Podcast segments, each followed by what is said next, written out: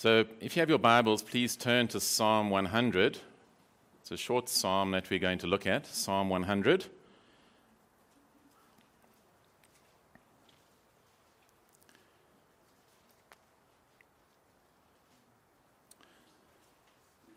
So, I'm just going to read through it and then we'll, we'll unpack it. So, Psalm 100. So, you see the heading there in, in uh, the Bible will say a psalm for giving thanks. Make a joyful noise to the Lord, all the earth. Serve the Lord with gladness. Come into his presence with singing. Know that the Lord, he is God. It is he who made us, and we are his. We are his people and the sheep of his pasture. Enter his gates with thanksgiving and his courts with praise. Give thanks to him, bless his name. For the Lord is good his steadfast love endures forever, and his faithfulness to all generations. Well, uh, many of you probably are familiar with the, the psalm, but without knowing it, it's a famous hymn called the Old Hundredth. Uh, it's written by Kethe, uh, written several centuries ago. And it's uh, the hymn that starts, All people that on earth do dwell. So that's taken from this psalm, and it's a beautiful, beautiful hymn. So uh, if you've never read it, you still know something of it probably. Well, the title is A Psalm for Giving Thanks, or a Thanksgiving Psalm. And in Hebrew, as in English, uh, thanksgiving can mean giving of thanks, so to say thank you. But we can also use thanksgiving as praise. It's a word that can refer to, to worship or to to praise, and both are included in this, this psalm. And the, the psalm breaks down quite easily, quite naturally. There are seven commands, seven imperatives that the psalmist gives us, uh, tells us what to do. And then in the last verse, verse 5, there is a causal statement uh, which gives us the reason why we are to obey these seven commands. So let's go through these commands. Verse 1 Make a joyful noise to the Lord, all the earth. So the command is that we are to make a joyful noise to the Lord. Some of your translations might say, shout triumphantly. Uh, and that's the idea. It's a triumphant shout, a shout of victory. I'm a Liverpool supporter. I haven't had the joy of uh, shouting triumphantly much recently. Those of you who are Man City supporters know what it is to shout triumphantly. Uh, it is the idea when you support your team or maybe your child does something that uh, is wonderful, you, you shout triumphantly. That's the idea. Uh, we are to shout triumphantly. It's the shout of victory. But notice that this is not limited to Israel. The command is to all the earth. So uh, many commands were given, obviously, to God's people, to his covenant community, uh, in the New Testament as well, there are commands given to the church. Uh, but here, the command is for the whole world. All the nations, every human being is to shout to the Lord. It is a command. I hear pastors often say uh, the gospel is an invitation. And I'm not persuaded of that. I, I believe it's a command. God commands all men everywhere to repent. That's what uh, Paul says in, in Acts chapter 17 when he is talking to the intelligentsia in Athens. He says, God commands all men everywhere to repent. It is a command, it's not an optional thing, it's not a lifestyle choice. The creator of the universe, the one who made us, commands us to repent and to shout for joy, to praise his, his name. The second command is in verse 2 Serve the Lord with gladness. And serve in, in English, fortunately, as the same in, in Hebrew, has reference to uh, worship or to work. So we use the word service in that way. Maybe you, uh, you told some friends, I'm going to the worship service today, this morning. And so we understand what that means. We're coming to the service, we're going to be worshiping the Lord. But we also use it to refer to, to work. We say, I'm taking my car for a service or the service at that restaurant was not very good, or it was excellent. And that's the idea. Uh, we must not think that we are to serve the Lord with gladness on Sundays, and then Monday you can be grumpy again. Uh, the idea is all of life is worship.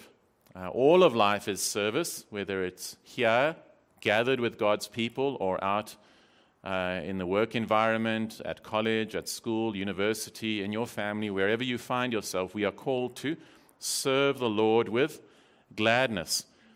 And to know that you live your whole life in the presence of God. We are to serve Him. That's how we're able to do these things. You might have a terrible boss. Uh, you might be in a difficult relationship, whatever it is, but you you'll notice that the scripture doesn't say, you know, just serve that person, obey that person, obey the government because they're amazing and good. It doesn't say that. It says, as unto the Lord. And so all of our work and worship is as unto the Lord. If you come here simply to impress others, to impress your family, as we heard in the testimony, to look good on the outside, well, then you're not serving the Lord. The command is to serve the Lord. All of life is to serve the Lord. Bob Dylan, uh, he wrote a song, Got to Serve Somebody. It's one of my, my favorite songs that he wrote. Got to serve somebody. And he said this You may be an ambassador to England or France, you may like to gamble, you might like to dance. You may be the heavyweight champion of the world. You may be a socialite with a long string of pearls. But you're going to have to serve somebody. Yes, indeed, you're going to have to serve somebody. Well, it may be the devil or it may be the Lord, but you're going to have to serve somebody. And that's exactly what the Bible teaches. Uh, you, you might think, oh, I live for myself. Nobody can tell me what to do. I'm independent. Uh, well, the Bible says, no, you're a slave to the devil. You're not free. Uh, you're simply uh, enslaved to your lusts and your sinful desires, and you are serving the devil. Uh, you, you believe in a lie that you are free and independent. Every human being has got to serve somebody, either the devil or the Lord. And it's not good to serve the devil. Okay? There is no rest or peace for the wicked. And at the end of the life of your life, giving your life to serve Satan, you will get your paycheck, and the wages of sin is death. But to serve the Lord is a joy. Always uh, in, uh, uh, encouraged when, when you read in Exodus, when the Lord delivered the nation of Israel out of Egypt, the very first thing that he did before they even got to Mount Sinai in Exodus chapter 16 is to reintroduce the Sabbath. To say, yeah, have rest. Remember, they were slaves, weren't they? They never got rest. There were no leave days. That's the reality with sin. There is no rest, no rest for the wicked. Day and night, you are enslaved to your passions and your lusts. And they cannot ultimately satisfy. But the Lord Jesus says, Come unto me, all you who labor, are heavy laden, and I will give you rest. The Lord is the one that you want to serve. He is a good master, He is a loving Father who will never lie to you, never deceive you, never abuse you, never take advantage of you, who gives us rest. And so we are called to come and to serve this God, this true and living God who loves his people. The third command is to come into his presence with singing. So the command is that we must come. Uh, we must join together. What you're doing today is commanded in Scripture. Uh, we are to gather as God's people. We are to come together regularly and to worship Him. The writer of Hebrews says we shouldn't forsake the gathering of ourselves together. And we are to come into His presence with singing. And so singing is good for us, isn't it? Uh, it is right for us to, to sing. God has made us to be people who sing praises. Just on a, on a, just a, a human level, on a physical level, singing is good for us. Did you know that? Juliet Russell, she was a, a person who trains people in singing. She's trained um, some Grammy award winning artists, and she was on the, the Voice TV show. she wrote a blog article. She says, number one, singing is good. It's good for your heart. Okay? Uh, singing is an aerobic activity, so beneficial for your heart and lungs. It's just good for you. Uh, and then, number two, when you sing, your brain releases feel good chemicals, including endorphins. Uh, and this has been scientifically proven. Okay? That when you sing, when we start to sing, you know, when they say people, you know, singing in the shower or singing in the car, people do it and they become happy, don't they? Uh, it, it's just a, a, a real thing. God has wired us that way. Number three, it's relaxing. Number four, this is a bonus, it's a natural beauty treatment. Okay? When you sing, you exercise your facial muscles. Okay? And number five, you're concerned about this, it's eco friendly. Okay? You don't have to require, it doesn't require any fossil fuels or expensive upgrades. Uh, it's free. You can sing. Uh, now, the Lord knows that. He made us that way, but obviously it's much more than that. It is noteworthy in the Bible how often singing is linked to spiritual warfare. Think of the book of Ephesians. We know Ephesians is about this, our armor and fighting this fight. Paul writes, and he says in chapter 5, verse 18 Do not get drunk with wine, for that is debauchery, but be filled with the Spirit, addressing one another in psalms and hymns and spiritual songs, singing and making melody to the Lord with your heart. A parallel passage in Colossians chapter 3, verse 16 Let the word of Christ dwell in you richly, teaching and admonishing one another in all wisdom, singing psalms and hymns and spiritual th- songs with thankfulness in your hearts too to God. We're commanded to sing. Let me encourage you. Uh, I, I, know what it's like to feel down, and there, there are those times. The last thing you feel like doing when you feel down is singing, isn't that right? But let me challenge you to discipline yourself to, to sing. If you have a voice like mine, get a CD player and, and some songs to help you sing, okay? Uh, I'm looking forward to my glorified body when I have a good voice. But uh, in the meantime, God has given us technology. You can listen, you can play songs on your phone, and you can sing. So, so download some good hymns, some good songs. And, and I challenge you this week you're feeling down. The last thing you feel like doing is singing, but go and do it. Get some good Christian songs and sing along with them and I guarantee you'll start to feel better. God has made us that way. Start to sing, and it must be obviously full of good theology. It will start to minister to your heart, and just the very act. It's an act of faith, isn't it? I'm going to trust you, God. I'm going to sing praises to you even though I don't feel like it. And God will begin to work in, in your heart. We are commanded to come into his presence and to sing. Verse 3 Know that the Lord, he is God. And so, knowledge is the basis of praise. Okay? Uh, you, can't, you can't praise someone if you know nothing about them. And so it is for God. We must, we must know God. We must know his attributes. We must know what he is like. Of course, he's revealed himself in Scripture, so get to know him through his word and through uh, faithful teaching. Know that the Lord, he is God. Know that he is God. He is sovereign. He is in control of all things that he is omnipotent, omniscient, and all his amazing attributes. And then, and then there's a little bit of a diversion here. He says, It is he who made us, and we are his. We are his people and the sheep of his pasture. So the psalmist, along with the, the whole of the Bible, teaches that God is our creator. Okay? Uh, you're not here by accident, random chance. You're not just a collocation of molecules and chemicals just randomly moving around, giving you emotions and odd thoughts and all of those things. No. Uh, you were designed by God. You are fearfully and wonderfully made. He is our creator. But I think that the psalmist is going deeper than just that God is the creator of all things and the creator of people he's focusing in here on the fact that God is our Redeemer. The Lord is our Redeemer. Notice what he says We are his people and the sheep of his pasture. He is the one who has saved us. Okay? Only God can do that. Regeneration, the new birth, is a sovereign act of God. You cannot conceive yourself.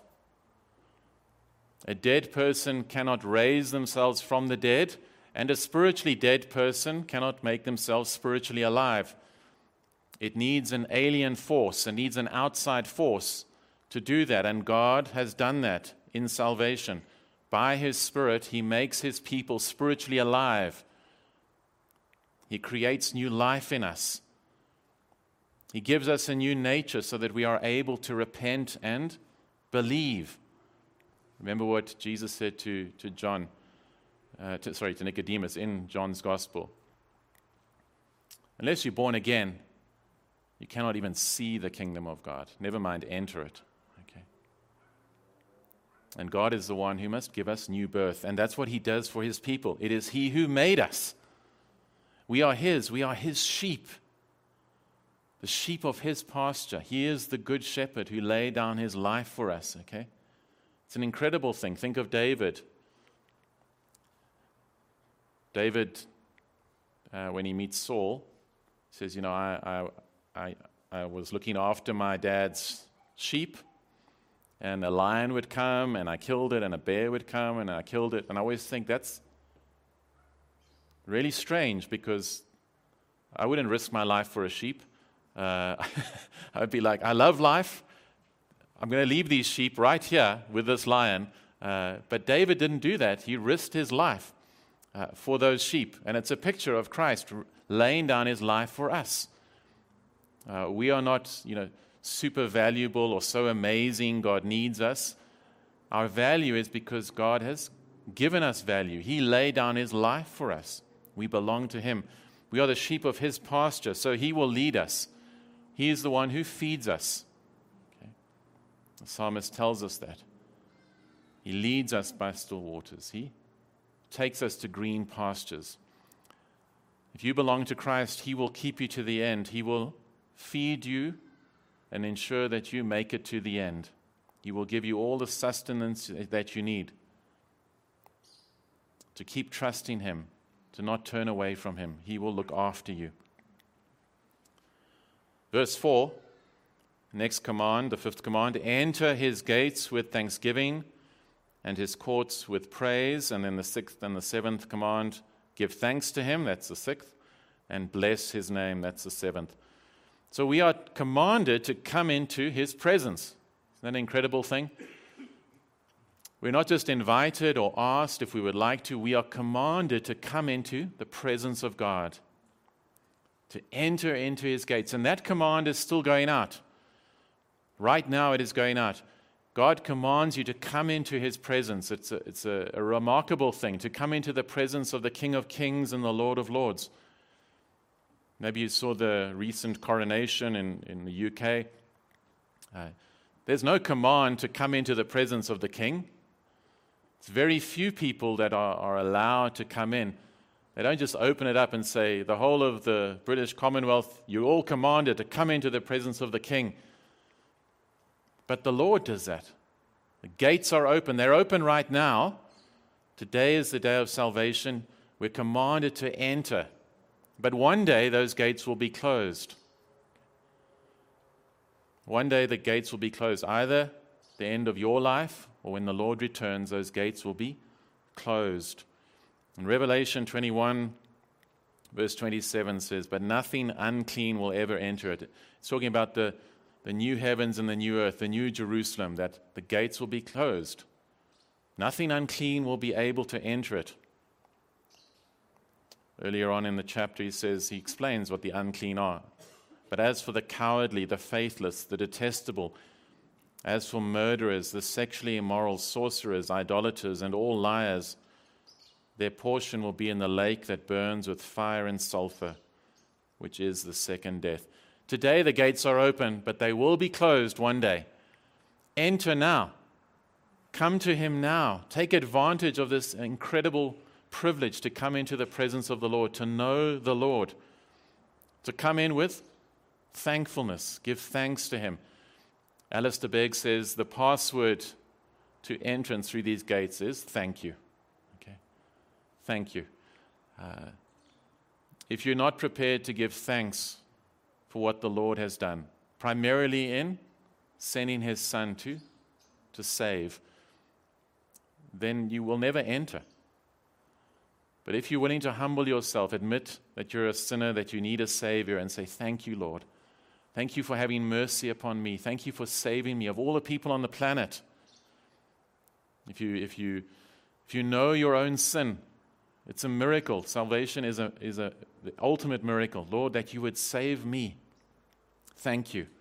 And so we are to come into his presence. And so we are to obey all of these commands. But why are we to obey them? What is the motivation? Is it just willpower? Is it just, well, it's just your duty, you just got to do it? In the Bible, we're always given motivation, we're always given reason for why we are to, to do everything. So look at verse 5. 4. So it starts off there, 4. That's the reason. That's the reason you obey all these seven commands that have gone before. For the Lord is good, his steadfast love endures forever, and his faithfulness to all generations. And so there are three reasons given why we are to obey these commands. So, first of all, the Lord is good. If, you, if I was to summarize them, you could say the Lord is good, loving, and faithful.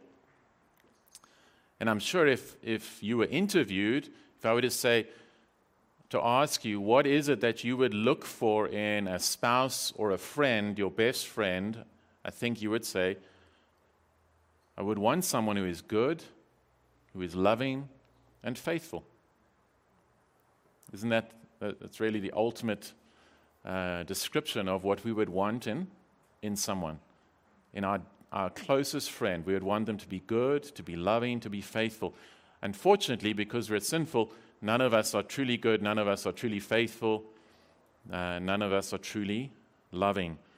But there is one who is the Lord Jesus Christ. And so the first attribute here is good. I don't know if you. Um, it's a fairly common greeting where people say, Are you good? So sometimes at, at Heritage, when someone will say, Oh, you're good? I say, There's none good. Okay? Just make them feel bad. Uh, like they're really untheological and. uh,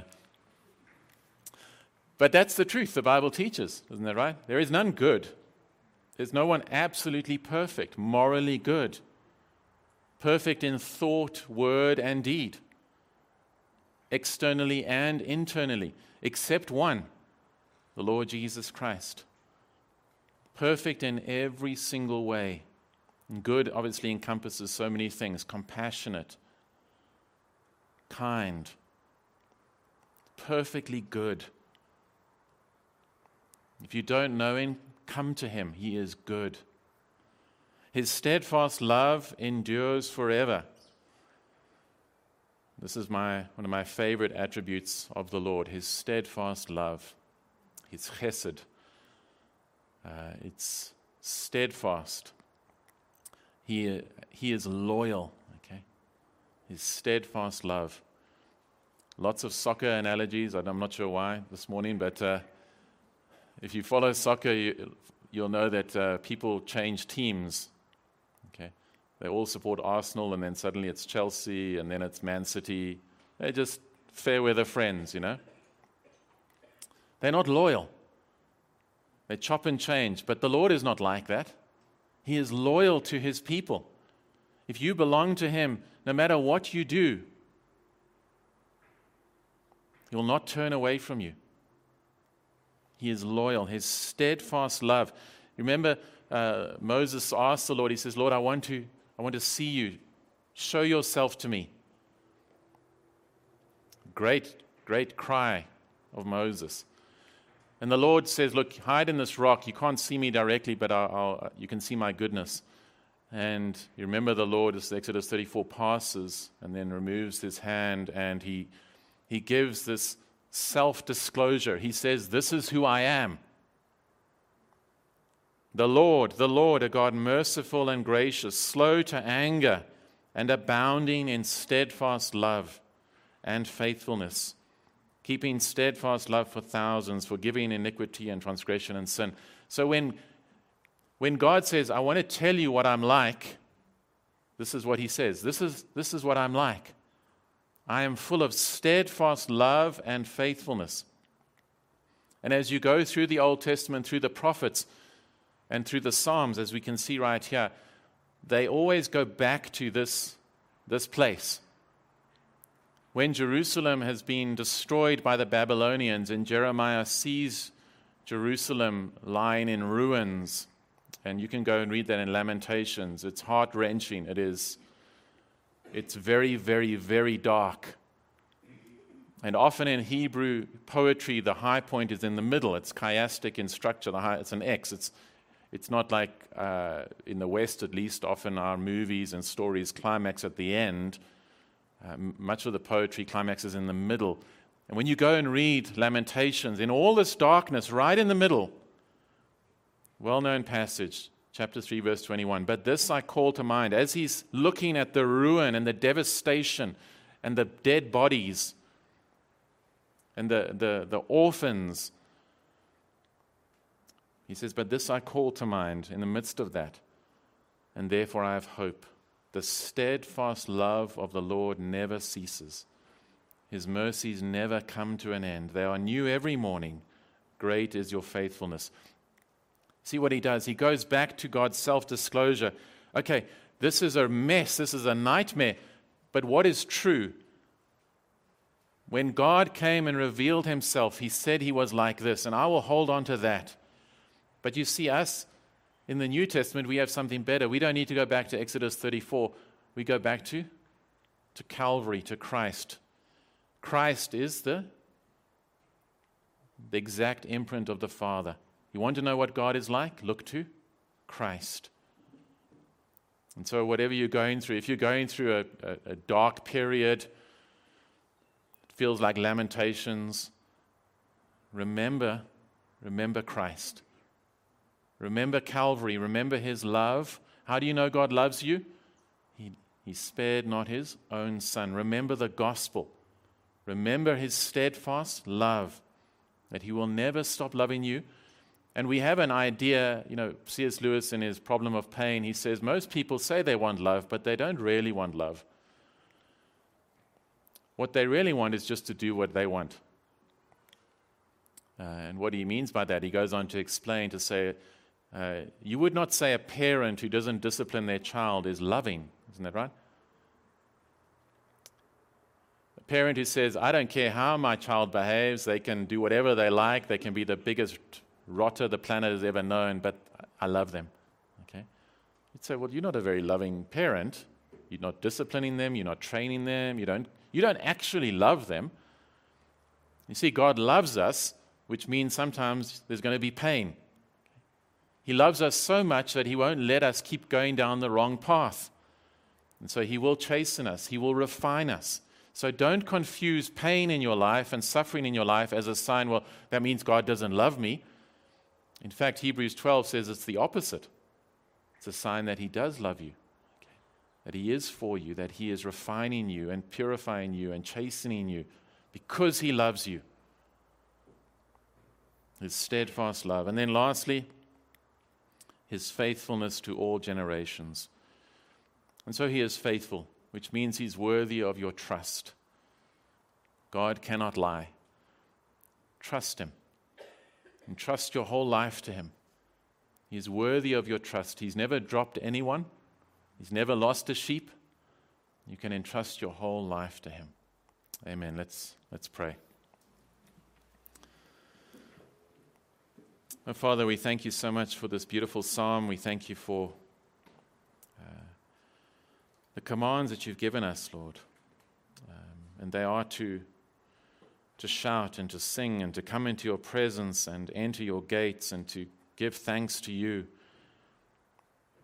But you give us the reason why, Lord. We are to come to you because you are a faithful God. You are a loving God. You are a good God. And Father, I pray that by your Spirit you would remind all of us of that. That in, in Christ we would see the goodness of God, the steadfast love of God and the faithfulness of God.